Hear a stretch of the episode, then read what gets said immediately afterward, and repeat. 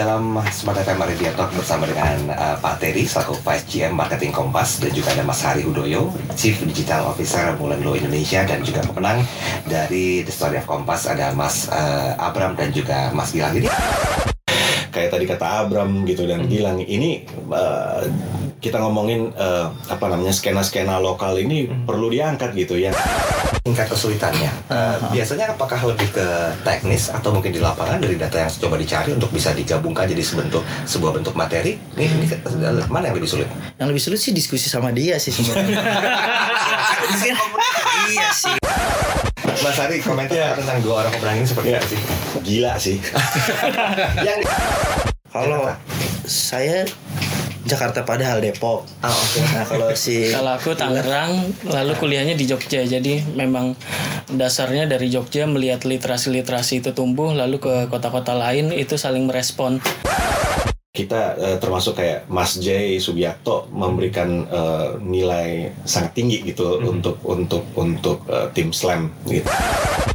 Suara laras anak muda ini kan corongnya kecil, bentuknya podcast baru dibangun gitu kan, jadi butuh corongnya lebih besar gitu. Kalau ini Smart FM kita jawabannya nggak smart. Buat anak muda untuk melihat lagi rootsnya masing-masing. Kalau tadi setuju dengan Abram melihat DNA-nya masing-masing dan bagaimana nanti DNA di masing-masing daerah itu memberikan kontribusi buat kebinekaan Indonesia untuk menjadi sebuah ya tadi Indonesia yang lebih besar, dan terutama sebenarnya bahwa jangan berhenti membaca sih sebenarnya itu gitu.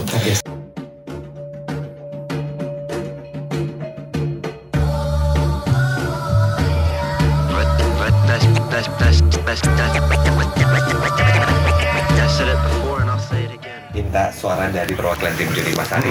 Mas Hari, mungkin kalau banyak orang menanyakan kesannya terakhir gitu ya. Tapi di awal setelah resultnya ada, saya mendapatkan kesan pertama yang betul-betul ada di bedaknya seorang Mas Hari ketika responnya ini anak-anak muda kok begitu antusias sekali mengikuti event ini. Itu seperti apa? Buat kita para dewan juri sih sebenarnya terus terang kami dewan juri kita sih masuk Generation X ya. Jadi ininya cuman ya kebetulan kita juga ngalamin perubahan zaman. Kalau misalnya kita lihat konteksnya ngomongin harian Kompas gitu 53 tahun gitu, kita ngalamin zaman modem tenong konektor ya kan. Gimana anak sekarang nggak ngalamin gitu. Kita terus terang sangat surprise dengan proses berpikir dan result yang ada yang hadir pada saat kita penjurian gitu, walaupun kita kalau boleh bilang kita 50-50 ya, jadi masih ada kita ngomongin akhirnya secara kontekstual ngomongin kelengkapan riset dan juga artinya kelengkapan riset ada sebagian ya cenderung punya satu jawaban, sedangkan yang 50% lainnya itu beneran yang kayak oh wow now we're surprised with the result gitu, dan dan terus terang kita dewan juri we are very happy to see the result, and sebenarnya ternyata kita memang tetap punya banyak sekali harapan untuk masa depan Indonesia yang lebih baik sih kalau melihat hasilnya ini gitu Mas. Ternyata memang betul ya kalau dikatakan Mas Terry tadi bahwa Kompas itu adalah lintas generasi. Terbukti bahwa pemenangnya pun sekarang ada, tidak hanya dari Boomers, bahkan Gen X, milenial pun mereka masih cukup keren dengan hal itu. Betul. Nah, kita break dulu, nanti kita sambung lagi di sesi berikutnya, termasuk kita akan coba berbincang bersama dengan Mas Albert dan juga Mas Brahma tentang bagaimana awalnya ketika tertarik untuk mengikuti The Story of Kompas dan seperti apakah hal yang jadi pembicaraan utama dalam perbincangan kali ini. Kami segera kembali. Terima kasih Anda masih bersama kami dalam Smart FM Radio Talk. Saya Daryl Adam, masih bersama dengan Pak Terry selaku Vice GM Marketing dari Kompas. Juga hadir Mas Hari Hudoyo, beliau adalah Chief Digital Officer Mullen Lowe Indonesia, dan juga dua orang perwakilan pemenang utama ada Mas Abram dan juga Mas Gilang ya. Abram betul ya? Yes, betul. Oke, baiklah. Nah, sehubungan dengan hal tersebut, dua perwakilan ini adalah yang berhasil mengalahkan sekian banyak kontestan yang ikut dalam sebuah event bertajuk The Story of Kompas. Tadi sudah ditanya dijawab sama Pak Terry bagaimana latar belakangnya, bahkan mungkin sedikit informasi dari Pak Hari Hudoyo selaku tim juri yang menanyakan dan menjelaskan tentang hal tersebut. Kita mau langsung secara teknis ke Mas Abram dan juga Mas Gilang. Saya yakin nih usia kita terpotong 2 tahun, 3 tahun. Betul banget. Betul banget. Tapi nggak mau ngeliat ke muka gitu ya. Mas, saya mau ke Mas Abram dulu. Mas Abram, yes, pertama kali tertarik untuk bisa mengikuti kompetisi ini, apa yang jadi pemicunya? Iya, jadi awalnya sih sebenarnya saya dan Gilang itu punya kesempatan tahun lalu nih 2018 tuh kayak keliling beberapa kota yang ada di Indonesia gitu. Terus kita ya keisengan kita berdua sih juga melihat scene anak muda di setiap daerah tuh beda-beda gitu. Menurut saya, kalau saya kan latar belakangnya dari freestyle basket gitu, dari berbagai komunitas tuh ya ajak untuk lihat di daerah-daerah lain. Gilang juga dari literasi, diskursus gitu. Oh ternyata warnanya beda-beda gitu. Terus kita serap semua kan informasi itu. Terus ada yang menonjolkan budaya, ada yang bikin budaya baru. Cuman kita nggak punya wadah buat nuanginnya di mana gitu. Berekspresi gitu. Iya, untuk menuangkan apa ya informasi yang kita dapat. Dilalah ada Citra Pariwara kolaborasi dengan Kompas, terus bikin Story of Kompas gitu. Wah, ini kayaknya nih corong besar nih untuk bisa nuangin ide-ide apa yang kita temuin di daerah. Oh, jadi kalian berdua melihatnya sebagai sebuah peluang gitu ya? Iya, sebuah peluang. Kemudian ya kita lihat deh, tanpa sebelumnya kita nggak ngeliat briefnya dulu sih bentuknya kayak apa begitu. Cuman wah cerdas begitu gitu. Jadi mohon maaf. Makasih Mas Jared. Terus abis itu ya udah kita bikin dulu. Terus idenya pokoknya ini yang harus disampaikan ke Kompas. Doa kita, doa saya sama Gilang cuma mudah-mudahan bisa dapat panggung buat bisa ngomong. Finalis-finalis itu kan dapat panggung buat ngomong present gitu di kelima juri gitu.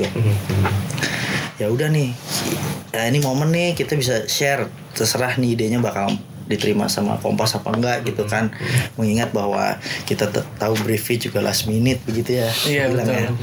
Jadi ya ini momen kita harus manfaatin. Terus Kompas kan 53 tahun. Kita juga ngeliatnya kayak wah kayak orang tua kita gitu. Jadi bikin presentnya juga harus yang sopan-sopan dan udah menang bisa ngomong gitu lah kira-kira. Oke, jadi sebetulnya yang dipresentasikan dari versinya Gilang dan Abram ini apa? Jadi modal kita yang dibawa adalah hasil keliling 11 kota. Jadi kita ke 11 kota menemui anak-anak muda di berbagai daerah, bahwa di berbagai daerah skena-skena anak muda, komunitas-komunitas anak muda, pelaku skena dari komunitas street culture, street art, literasi itu sangat berkembang di daerah dan bergulir sangat cepat. Jadi yang kita bawa dalam ke dalam Kompas adalah mengenai budaya dan anak muda ya. Iya, cuman kita ngeliatnya sebenarnya kayak mereka seperti kurang ada kesempatan untuk diangkat ke permukaan. Karena ternyata yang diangkat ke permukaan nggak jauh dari kota-kota besar Jakarta, Bandung begitu. Ya walaupun kita nggak bilang kalau Jakarta, Bandung itu nggak oke, cuman maksudnya banyak daerah-daerah lain yang punya narasi beda sih kita. Mas Abram sama Mas Gilang asal dari? Kalau saya Jakarta padahal Depok. Nah kalau kalau aku Tangerang, lalu kuliahnya di Jogja. Jadi memang dasarnya dari Jogja, melihat literasi-literasi itu tumbuh, lalu ke kota-kota lain itu saling merespon. Oke. Saya nanti mau coba kolaborasikan dengan Mas Hari, tapi saya penasaran nih. Tidak tahu berita sama sekali, tapi bisa menguasai konten, terus akhirnya jadi juara. Ini gimana ceritanya? Oh, ini lebih ke tangan Tuhan yang Maha Esa kali ya. Kita buat itu ternyata nggak jauh-jauh banget sama briefnya begitu. Oh jadi apa yang dibuat kebetulan nggak jauh-jauh banget. Nggak jauh-jauh banget. Pertama sih sempat ada ide untuk temanya kita kan ada tuh nyanyian pagi generasi. Terus begitu baca brief, ini nggak apa-apa kali ya. Terus ada tulisan gitu, hey stubborn gitu, Kompas, terus bawahnya ada hati amanat, hati nurani gitu. Jadi tagline-nya nggak boleh tuh. Terus kita langsung selipin Kompas, amanat, hati nurani. Terus baru kita temanya ya nyanyian pagi, tapi kita nggak bikin tagline itu berubah gitu. Okay. Ya mengingat Kompas 53 tahun ya. Okay. Orang tua. Baik, Mas Hari komentar tentang dua orang pemerangin seperti apa sih? Gila sih. Yang dicari seperti itu tuh bagaimana sebetulnya? Nggak, kebetulan. Jadi kayak tadi yang saya bilang bahwa kita bilang bahwa semua kontestan datang dengan ide-ide yang cemerlang gitu. Tetapi kayak kita lihat juga bahwa kalau boleh to be fair bahwa kita lihat ada 50-50 gitu. 50 kalau kita bilang sih kurang banyak riset, kurang mendalam risetnya gitu. 50% lagi menjawab karena riset lengkap. Nah, di antara 50% lagi, nah mereka ini salah satu yang menonjol terus terang dari 3 kontestan yang kita lihat. Dari total ada 18 ya kalau nggak salah 18 kontestan. Dan buat kita mereka menyajikan terutama sebenarnya insight yang sangat menarik buat kita semua para dewan juri yang terus terang gini. Jadi kalau boleh sedikit cerita gitu bahwa buat kita sangat surprise bahwa ternyata semangat kedaerahan, kalau boleh dibilang mungkin semangat kebinekaan itu tetap berkembang di masing-masing daerah. Cuman memang kayak tadi kata Abram gitu dan Gilang ini kita ngomongin skena-skena lokal ini perlu diangkat gitu, yang memang kekayaan budaya kita gitu, kebinekaan yang membuat Indonesia kaya gitu, yang jadi tidak kelihatan sebenarnya, karena emang butuh panggung nasional untuk dilihat. Buat kita ngelihat bahwa ternyata semangat literasi di daerah itu sangat tinggi gitu, compare dengan apa yang kita lihat, apa yang kalau boleh dibilang kebanyakan media bilang bahwa anak muda sekarang nggak seneng baca, millennials tuh senengnya tuh gadget aja gitu. Ternyata nggak gitu di daerah. Bahkan kita ngomong keluar Jakarta sedikit, kita ngomongin Bekasi, kita ngomongin Bogor, itu it's a completely different scene gitu. Dan buat kita dewan juri kita agree semuanya bahwa iya mereka membawa data yang berbeda, yang juga memberikan bukan data tapi memberikan insight yang berbeda sehingga membawa kalau boleh bilang sih semangat baru ya buat kita juga. Kita ngelihat karena kita termasuk kayak Mas Jay Subiakto memberikan nilai sangat tinggi gitu untuk tim slam gitu, karena emang semangat itu tadi gitu, bisa melihat bagaimana local scene itu emang punya gregetnya sendiri. Dan emang ini this is where actually Kompas moving forward, how can Kompas be involved for the future? Oke, kalau kita melihat nama-nama besar seperti ada Pak Faisal, ada Mas Jay Subiakto sendiri, ada Mas Hari sendiri, kan mereka orang-orang yang sudah tidak asing lagi dengan daerah yang disebutkan ya. Bahkan mungkin lebih paham tentang hal tersebut. Tapi apa yang membuat dewan juri itu fix gitu loh, ketok palu bahwa 2 orang ini yang berhak menjadi pemenangnya? Selain emang insight yang diberikan juga sebenarnya sih how kan gini ya, kalau kita udah punya insight, kita punya data gitu ya. Tapi cara mereka mengolah akhirnya ujungnya bagaimana cara olahan mereka itu disajikan dalam bentuk yang menarik dan executable buat kita. Okay. Karena interesting pointnya di situ ya. Betul, karena once an idea can be an idea, tapi kalau itu nggak executable itu juga buat kita itu juga gitu. Karena you know idea can be great, kan bisa menjadi suatu yang wow banget, tetapi pada saat kayaknya nggak kontekstual dan kayaknya nggak executable di real gitu. Nah, kita melihat bahwa dengan insight yang menarik, tim Slam ini juga memberikan ide execute-nya quite simple, dan memang it's executable. Dan kayak tadi aku bilang itu bagaimana akhirnya ini sinergi dengan Kompasnya bisa kita lihat, dan bagaimana Kompas actually can involve dalam moving forward gitu. Okay. Baik, Pak Terry, komentar sedikit silakan. Ya, itu mungkin dari sisi Kompas sendiri ya, itu satu hal yang menarik juga ya. Jadi kalau kita lihat kemarin materi-materi banyak yang ngasih ide macam-macam gitu ya. Tapi yang bisa relate benar-benar terus kemudian bisa executable seperti bilang Mas Hari tadi memang nggak cukup banyak gitu. Jadi mungkin kalau kemarin saya sempat nonton proses penjuriannya itu banyak komentar dari juri gitu ya. Kok yang dipakai misalnya hanya kanal digital gitu ya. Padahal yang kita minta tuh bukan ini mau ditaruh di kanal apa, bukan itu ya gitu, tapi idenya gitu. Yeah. Nah, mungkin teman-teman di Slam ini bisa salah satu dari sedikit yang bisa menemukan bahwa sebenarnya idenya apa dulu gitu ya. Terus bisa berdampak besar nantinya gitu, dan sebenarnya dieksekusinya dengan mudah. Gitu. Nah, mungkin poin-poin itu yang menguatkan kita akhirnya memilih Slam. Oke, kalau boleh nambahin dikit Mas Dery. Sebenarnya gini, nerusin Pak Terry tadi. Jadi sebenarnya yang juga sering terjadi sekarang itu adalah orang berpikir channelnya dulu gitu. Tapi yang lupa adalah kontennya. What is the content? Karena begitu kita punya ide dan kontennya itu benar. Kontennya can be anything ya. Mau kita film, mau kita ngomong cerita. Masalah channelnya di mana? It's a matter of channel gitu.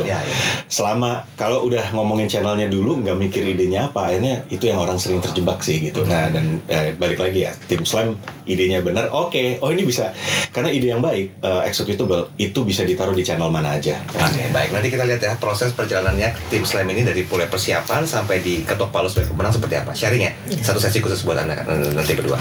Yes. Kami segera kembali.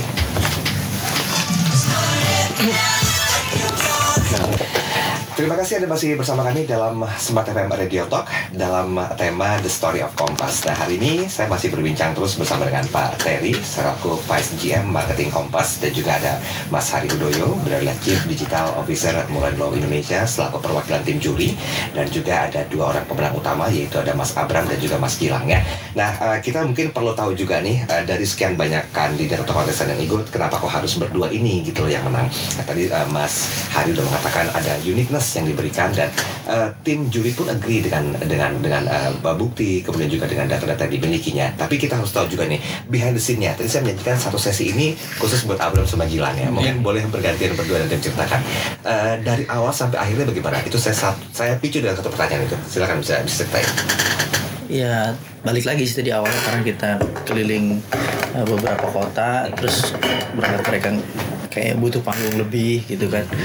Terus ide-ide itu kita coba usaha coba suarakan gitu. Cuman kita di Islam ini suara laras anak muda ini kan corongnya kecil, bentuknya podcast baru dibangun gitu kan.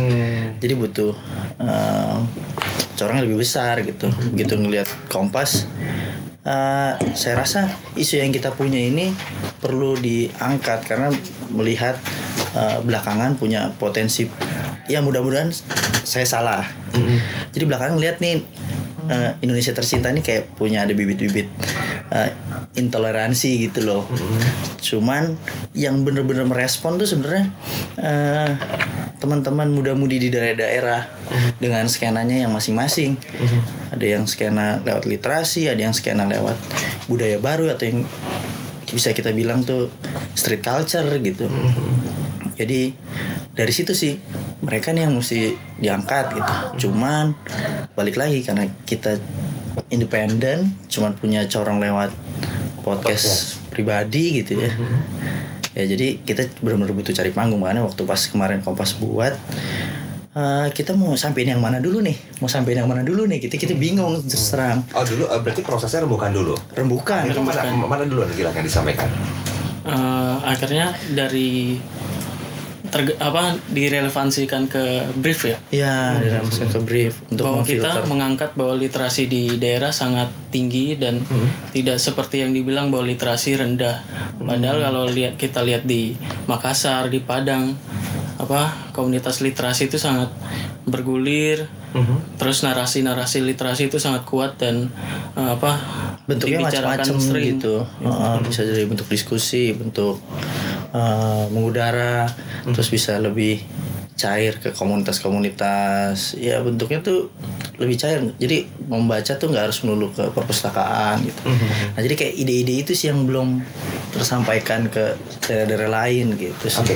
Kalau melihat tingkat kesulitannya, biasanya apakah lebih ke teknis atau mungkin di lapangan dari data yang coba dicari untuk bisa digabungkan jadi sebuah bentuk materi? Ini mana yang lebih sulit? Yang lebih sulit sih diskusi sama dia sih sebenarnya. Iya sih, satu visi. Cuma kan mungkin karena belakangan nonton film Queen gitu ya, pas bikin album berantem, mungkin dia terinspirasi nih. Oh, jangan. Gitu. Biar ada dinamikanya. Oh iya sih, okay, iya sih. Tapi ini nggak jadi perdebatan kan ketika nanti di waktu dipresentasikan ke dewan juri. Nah kebetulan pas lagi presentasi itu kan waktunya 10 menit. Mm-hmm. Jadi kita manfaatin untuk nggak berdebat di dalam waktu 10 menit itu. Jadi setelahnya ya kita bebas lagi sih berdebat gitu. Sebenarnya yang kita bawa itu intinya sama adalah anak muda, budaya dan apa komunitas-komunitas di daerah. Gitu. Mm-hmm. Jadi apa inti pesan yang akan yang dibawa kemarin adalah itu tiga itu. Boleh boleh. Masih ingat nggak ya mempresentasikan apa? Ya mungkin lebih ke kita ngelihatnya apa ya mungkin. Karena di daerah itu semangatnya beda gitu. Terus teman-teman yang lain mungkin melihat apa-apa tuh harus bentuknya digital, apa-apa tuh bentuknya harus ada di gadget gitu. Ya mungkin kita lebih kesajiin bahwa karena berangkat dari latar belakang literasi teman-teman di daerah itu cukup besar gitu. Ya kita membuat idenya tuh bisa diaplikasikan di Kompas yang bentuknya bisa macam-macam, salah satunya yang di koran gitu sih. Jadi idenya kita buat seperti semacam dummy gitu ya. Satu pas present kayak dummy koran tuh bentuknya kayak apa sih gitu. Yang kita yakini anak muda bisa kembali tertarik atau memang pada dasarnya sudah tertarik, cuman siapa sih yang perlu diangkat gitu sih. Jadi kalau secara teknis dari mulai preparation sampai dengan presentasi itu makan waktu berapa lama dengan data-data yang mesti disiapkan tadi? Kalau kelilingnya sih ya mau makan waktu 1 tahun kelilingnya, cuman kita nggak tahu kalau bakal ujung Desember itu akan ada Kompas dan Citra Pariwara bikin wadah buat kita. Gitu. Iya, maaf ya Dewan Juri. Untung cuma 1 di sini. Saya pinjam mikrofonnya dulu ke Mas Ari. Ini natural ya Mas Ari ya. Biar disampaikan apa yang dicari, apa yang didapat, dipresentasikan itu memang apa adanya seperti itu. Nah, saya ingin tahu dari bobot penilaiannya sendiri. Dewan Juri kan pasti sudah punya satu pakemnya ya. Apa biasanya dipertimbangkan di bobot penilaiannya? Buat kita kalau dari kita udah pasti itu bukan cuma 1 gitu, tapi ada 3 adalah ya tadi insight, saya lupa yang 1 lagi apa, tapi yang pasti insight, kemudian yang bobotnya gede memang idenya itu sendiri gitu. Tapi ide ini kan baru terjadi kalau ada 2 lagi yang lainnya ini gitu. Jadi emang it's a mix of those untuk penilaian kita gitu. Dan memang balik lagi kalau kita ngomongin ini ya tim slam ya yang paling menonjol lah ininya. Oke, baiklah. Pak Terry, secara teknikal saya mau tahu apakah ini nanti akan dijadikan sebagai satu kolom khusus di Kompas atau gimana, mungkin di digital? Oke. Mungkin kalau sampai eksekusinya nanti jadi kolom kah atau jadi apa mungkin belum diputuskan ya. Jadi mungkin nanti kita coba kumpulkan ide-idenya gitu ya. Terus nantinya kami juga punya PR mempertemukan nih dengan teman-teman yang nanti create kontennya juga ya, teman-teman di redaksi lah gitu ya. Mungkin kalau dari sisi konten barangkali yang paling dekat Des Muda barangkali ya. Nanti kita bisa atur diskusinya dengan teman-teman itu. Nah, tentunya nanti kita lihat dari situ akan keluar ide baru lagi yang bisa dieksekusinya seperti apa gitu. Dan tentunya kita berharap dari contoh-contoh yang muncul di selama kompetisi itu banyak yang bisa diadopt gitu ya. Dan saya yakin juga harusnya banyak yang bisa diadopt seperti itu. Gitu. Oke, ke Mas Hari agar ini tidak menjadi satu-satunya event yang patut dikenal. Apakah mungkin nanti ke depan akan ada step lanjutan dari event ini atau mungkin juga ada satu event yang lebih besar lagi juga mengadopsi dari pengalaman suksesnya seorang Abram dan Gilang? Iya, kalau dari kita saya nggak gini. Jadi kalau kemarin ngobrol sama Mas Charlie, Mas Charlie itu ketua dari Citra Pariwara P3I Jakarta. Kita emang kemarin tuh ada pembicaraan memang berangkat dari sini. Sebenarnya kita jadi punya semangat baru sebenarnya. P3I punya semangat baru. Gimana kita memang berangkat dari sini? Oke, ternyata kita kita bisa ngelihat bahwa kalau kita bukan mengadakan acara cuma ini, but if it's a talk show, apakah diskusi, forum, bincang-bincang dengan entah itu mahasiswa atau memang para pelaku skena, di mana sebenarnya kalau buat kita pelaku industri menarik karena ke-expose dengan dengan buat data-data lah ya, ibaratnya kalau kita ngelihatnya sebagai data gitu, ngelihat potensi-potensi yang gimana sebenarnya kita ngomong Indonesia bisa berkembang in terms of dunia advertisingnya, dan baik itu format digital atau apapun itu, but ngomongin bahwa kita akan melakukan kegiatan lebih banyak lagi di tahun ini, P3I gitu. Oke, baiklah. Jadi nanti sesi terakhir kita akan coba bahas masalah future-nya seperti apa, Mas Hari ya, karena ternyata kalau bicara masalah biaya periklanan ini tantangannya banyak. Nah, nanti kita komentar dari Mas Hari dan juga sekaligus dari Pak Terry dan juga dua pemenang kita. Kami segera kembali. Kita sudah sampai di sesi yang terakhir dalam Smart FM Radio Talk bersama dengan Pak Terry selaku Vice GM Marketing Kompas, dan juga ada Mas Hari Hudoyo, Chief Digital Officer Mullen Lowe Indonesia, dan juga pemenang dari The Story of Kompas ada Mas Abram dan juga Mas Gilang. Jadi ngomong-ngomong berangkatnya tanggal berapa nanti ke Pattaya? Kita sih udah browsing-browsing ya, itu acaranya mungkin sekitar tanggal 22 atau 23 Maret. Oh, Maret. Masih lama, masih bisa persiapan Kompas ya. Iya. Harapannya sih kita.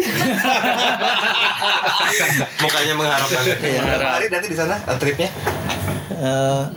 Kalau eventnya kalau saya 3 hari. Eventnya 3 hari.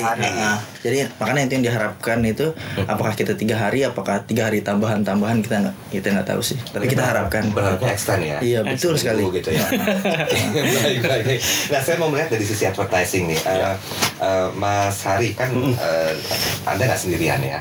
Banyak dewan juri di sana. Pernah terpikir nggak untuk bisa melibatkan ini sebagai sebuah challenge yang akan dikolaborasikan bersama Kompas Media ketika memang hasilnya sudah ada, kemampuan anak muda sekarang juga tidak terbatas hanya seputar digital saja, tapi mereka masih mau turun ke lapangan, melihat langsung, berbagi cerita dan pengalaman. Ya buat kita terus terang kayak kemarin emang karena kemarin kan banyak mahasiswa juga ya, buat kita itu kita ngelihatnya dari industri, kalau boleh ya nggak mengatakan mengatasnamakan industri, tapi sebagai pelaku industri kita ngelihat this is the future of advertising di Indonesia, dunia komunikasi di Indonesia, dan ngelihat ini sih kita sangat surprise dalam artian bahwa masih banyak yang memang melihat secara luas gitu. Nah, memang moving forward kayak yang tadi aku cerita bahwa P3I Jakarta terutama ini emang lagi menggodok sebenarnya moving forward gimana kita quote-unquote memanfaatkan semangat yang ada di anak muda sekarang untuk memang kita bisa berdiskusi barengan gitu antara pelaku industri dan juga emang mahasiswa ataupun dari pihak-pihak lain gitu sih, Mas. Jadi sebisa mungkin hasil ini akan dimaksimalkan untuk bisa sekali paling tidak go global gitu ya. Betul. Pak Terry, bagaimana komentar Anda Pak Terry? Oke, ya mungkin ya kedepannya kita lihat kan dalam beberapa kesempatan ini hasilnya positif terus ya gitu. Betul. Ya kita dapat banyak insight dan sebagainya. Ya berharapnya kedepannya kita bisa terus lanjutkan kolaborasi ini gitu ya, baik dengan P3I, Citra Pariwara, tentunya juga teman-teman muda. Betul. Gitu ya. Jadi mungkin setelah event ini sebenarnya nggak mau berhenti cuma di sini aja gitu ya. Jadi kita sekarang kan punya database kemarin teman-teman yang ikutan gitu ya. Pengen itu ketemuan lagi, ngobrol lagi, discuss lagi apa sih yang bisa kita create selama 2019 ini sambil nunggu kompetisi yang tahun depan lah gitu kira-kira ya. Kan kita nggak mau terusnya vakum gitu aja. Gitu. Apa yang mungkin jadi pedoman untuk event di tahun ini? Tahun ini atau tahun depan? Tahun ini berarti ya? Tahun ini berarti 2019 ya, akhir tahun lagi berarti itu ya. Mungkin ya sama ya kira-kira kita tetap mau coba cari insight baru, ide baru yang kalau kita istilahnya out of the box, tapi bisa dieksekusi inside the box lah gitu kira-kira. Jadi idenya harus keren gitu, tapi tetap bisa dieksekusi dengan mudah juga gitu. Nah, barangkali itu sih harapannya Mas Daryl bisa kita itu lagi kolaborasikan. Okay. Kalau saya melihat dari dua sisi yang berbeda kan, dari sisi periklanan itu ada Mas Hari dan juga dari sisi media ada Pak Terry. Nah, apa yang akan Anda lakukan terhadap dua orang pemenang ini? Apakah memang setelah menang sudah dapat hadiah dipanggungkan begitu saja, tidak ingin dilibatkan pada event berikutnya, atau mungkin juga bagian dari perikanan? Menurut Anda bagaimana? Kita siksa dulu sih, Mas. Sebelum berangkat lagi. Nggak, buat kita kayak yang tadi kita bilang, jadi memang kita punya beberapa agenda sebenarnya, cuman memang belum kita lagi kita godok sekarang. Cuman melihat dari antusiasme kemarin ini, jadi memang kita emang butuh forum sih sebenarnya yang dimana memang belum kurang sering kita lakukan dari P3I. Nah, jadi moving forward emang 2019 ini, of course dari bekerja sama dengan Kompas ini adalah salah satu yang kita lakukan. Tapi bagaimana sebenarnya hasil kayak tadi kayak Pak Terry cerita gitu bahwa potensi-potensinya oke, kita emang kemarin oke, kita agendanya kayaknya kita harus punya forum moving forward apa gitu. Nah, ini yang lagi kita godok sekarang gitu dari P3I. Jadi kita marilah kita sama-sama berdoa sehingga program kita berjalan lah tahun 2019 ini untuk P3I. Itu dari sisi periklanan ya, teman-teman periklanan. Nah, kalau dari sisi media sendiri bagaimana Pak Terry? Akankah digodok lebih lanjut lagi dengan konsep yang sama atau ada ide yang baru yang mungkin lebih jos di tahun 2019 akhir nanti? Oke, ya mestinya setiap tahun tuh selalu ada perkembangan baru material gitu ya. Ada yang bilang sekarang musimnya lagi video. Ada yang bilang future-nya adalah audio, bahkan balik lagi gitu ya ke audio lagi. Nah, ini mungkin kita juga nanti akan coba bikin challenge yang baru lagi gitu ya, yang kira-kira lebih menarik lagi, bukan melulu masalah kanalnya gitu ya, tapi idenya memanfaatkan kanal-kanal itu jadi sesuatu yang berdampak, jadi sesuatu yang bikin orang nengok gitu ya, bikin orang berubah perilaku gitu ya. Nah, itu apa sih gitu. Nah, itu mungkin yang jadi keywordsnya di tahun ini barangkali yang nanti kita mau lakukan bersama dengan Citra Pariwara. Nah, pengennya juga sesuatu yang continue gitu ya, yang sustain gitu, nggak cuman ya one off aja bulan Desember aja nanti baru ada sesuatu gitu. Nah, kita coba pikirkan lagi, kita perancang lagi kegiatan-kegiatannya sehingga itu juga jadi sesuatu yang schedule gitu ya, yang kemudian juga mengerucut kepada satu usulan, satu ide yang kemudian bisa kita lakukan dengan luar biasa di 2019 gitu, kira-kira gitu. Akan ada The Story of Kompas versi 2 atau seri keduanya nanti? Mungkin, tapi masih rahasia Mas. Atau jangan strategi branding dari Kompas. Oke, sebelum kita ambil konklusi nanti saya minta komentar dari Pak Terry dan juga Mas Hari. Secara pribadi, Abram, Anda ingin menyampaikan apa terhadap generasi muda yang mungkin seusia dengan Anda atau mungkin juga di bawah Anda sendiri, agar sukses itu nggak berarti harus bisa memberikan suatu hal yang berguna buat diri sendiri, tapi sukses adalah orang yang mampu berkontribusi terhadap diri dan juga bangsa. Apa yang mau Anda sampaikan? Ya, mungkin latar belakangnya Slam memang suara laras anak muda gitu. Bagi generasi muda ini saatnya untuk mencari DNA-nya masing-masing gitu. Maksudnya si anak muda ini sudah punya DNA Nusantara gitu. Cuma mereka hanya mungkin sedikit dininak bobokan pada generasi sebelumnya gitu. Ini saatnya untuk bangkit, cari roots-nya lagi siapa, dan saatnya untuk kontribusi buat generasi selanjutnya. Oke, silakan buat Gilang. Harapannya sih buat anak muda supaya untuk masing-masing berkontribusi. Lihatlah sekeliling bahwa skena-skena di daerah itu sangat kuat, sangat bisa dikolaborasikan dan bisa membawa Indonesia yang lebih baik gitu. Oke, baiklah. Mas Hari, boleh kita ambil konklusi garis merah dari perbincangan kita dari awal sampai dengan terakhir ini, apa yang kira-kira jadi sebuah insight tersendiri? Kalau buat saya insight-nya sih satu yang terutama yaitu tadi sih balik di pertama bahwa satu, senang sekali bahwa anak muda Indonesia ini enggak, karena banyak konotasi negatif terhadap anak muda sekarang. Wah, generasi gadget sekarang enggak. Buat kita terus terang kita sangat senang bahwa anak muda Indonesia tetap kreatif, mungkin dalam bentuk yang berbeda dari format yang dulu, tapi bahwa ini adalah sebuah amunisi yang besar untuk bangsa kita. Bagaimana melihat lagi look, buat saya ngelihatnya adalah buat anak muda untuk melihat lagi roots-nya masing-masing. Kalau tadi setuju dengan Abram, melihat DNA-nya masing-masing dan bagaimana nanti DNA di masing-masing daerah itu memberikan kontribusi buat kebinekaan Indonesia untuk menjadi sebuah Indonesia yang lebih besar, dan terutama sebenarnya bahwa jangan berhenti membaca sih sebenarnya itu gitu. Yes. Gitu sih Mas. Baik. Pak Terry, silakan closing statement sekaligus konklusi kita hari ini. Oke, mungkin saya mewakili media-media gitu ya barangkali. Jangan lupa selalu mengkonsumsi berita ataupun informasi lewat media yang berkualitas gitu ya. Kita harus pinter-pinter juga memilih kanal-kanal di mana kita mendapatkan informasi yang kredibel dan sebagainya. Nah tentunya juga yang dimaksudkan kredibel itu bukan sesuatu yang hanya melulu serius saja gitu ya. Tapi juga yang bisa mengakomodir tadi seperti yang disampaikan teman-teman gitu ya, kearifan lokal, kemudian keindonesiaan. Nah itu juga satu nilai-nilai yang terus kita harus kumandangkan gitu ya di tengah sekarang informasi media yang sudah sedemikian hebohnya, yang kadang-kadang cenderung tadi juga ada concern teman-teman juga bisa menimbulkan sesuatu hal yang buruk sebenarnya kalau tidak di manage dengan baik. Nah sehingga kalau mengenai kanalnya silahkan teman-teman pilih aja mau lewat nyamannya, lewat kanal cetak, kanal digital, kanal audio, video dan sebagainya gitu. Tapi perhatikanlah konten yang teman-teman itu konsumsi itu dipilihlah yang kira-kira tepat, yang kira-kira baik gitu. Barangkali itu aja Mas Daryl yang bisa saya sampaikan. Pak Terry, terima kasih banyak waktunya pagi hari ini. Sukses selalu dan juga Mas Hari dulu ya, thank you ya. Terima kasih juga. Kapan-kapan kalau ada part keduanya di Story of Kompas datang lagi ke sini ya. Siap. Mas Gilang thank you ya, Mas Abram thank you ya. Terima kasih. Jangan lupa bikin vlog buat yang di Pattaya. Siap. Tapi diundang sini lagi nggak? Oh masih. Oke, demikian akhir dari perbincangan kita dan bekerjasama dengan Citra Pariwara Kompas Media yang terdiri dari Kompas Harian Kompas, Kompas.com dan Kompas TV telah mengadakan kompetisi yang Kompas bagi para pekerja kreatif dan mahasiswa ditantang untuk memberikan ide kreatif untuk kampanyenya di Harian Kompas dan sudah ada resultnya. Pemenangnya adalah dua orang yang hadir di sini yaitu Abram dan juga Gilang dan mungkin pesan moral yang disampaikan adalah anak muda sekarang tidak hanya boleh terpaku dengan gadget tapi lihat sekeliling Anda masih banyak potensi yang bisa Anda maksimalkan untuk juga mendukung bangkitnya potensi diri Anda. Saya Daryl Adam pamit undur diri. Selamat pagi, sampai jumpa.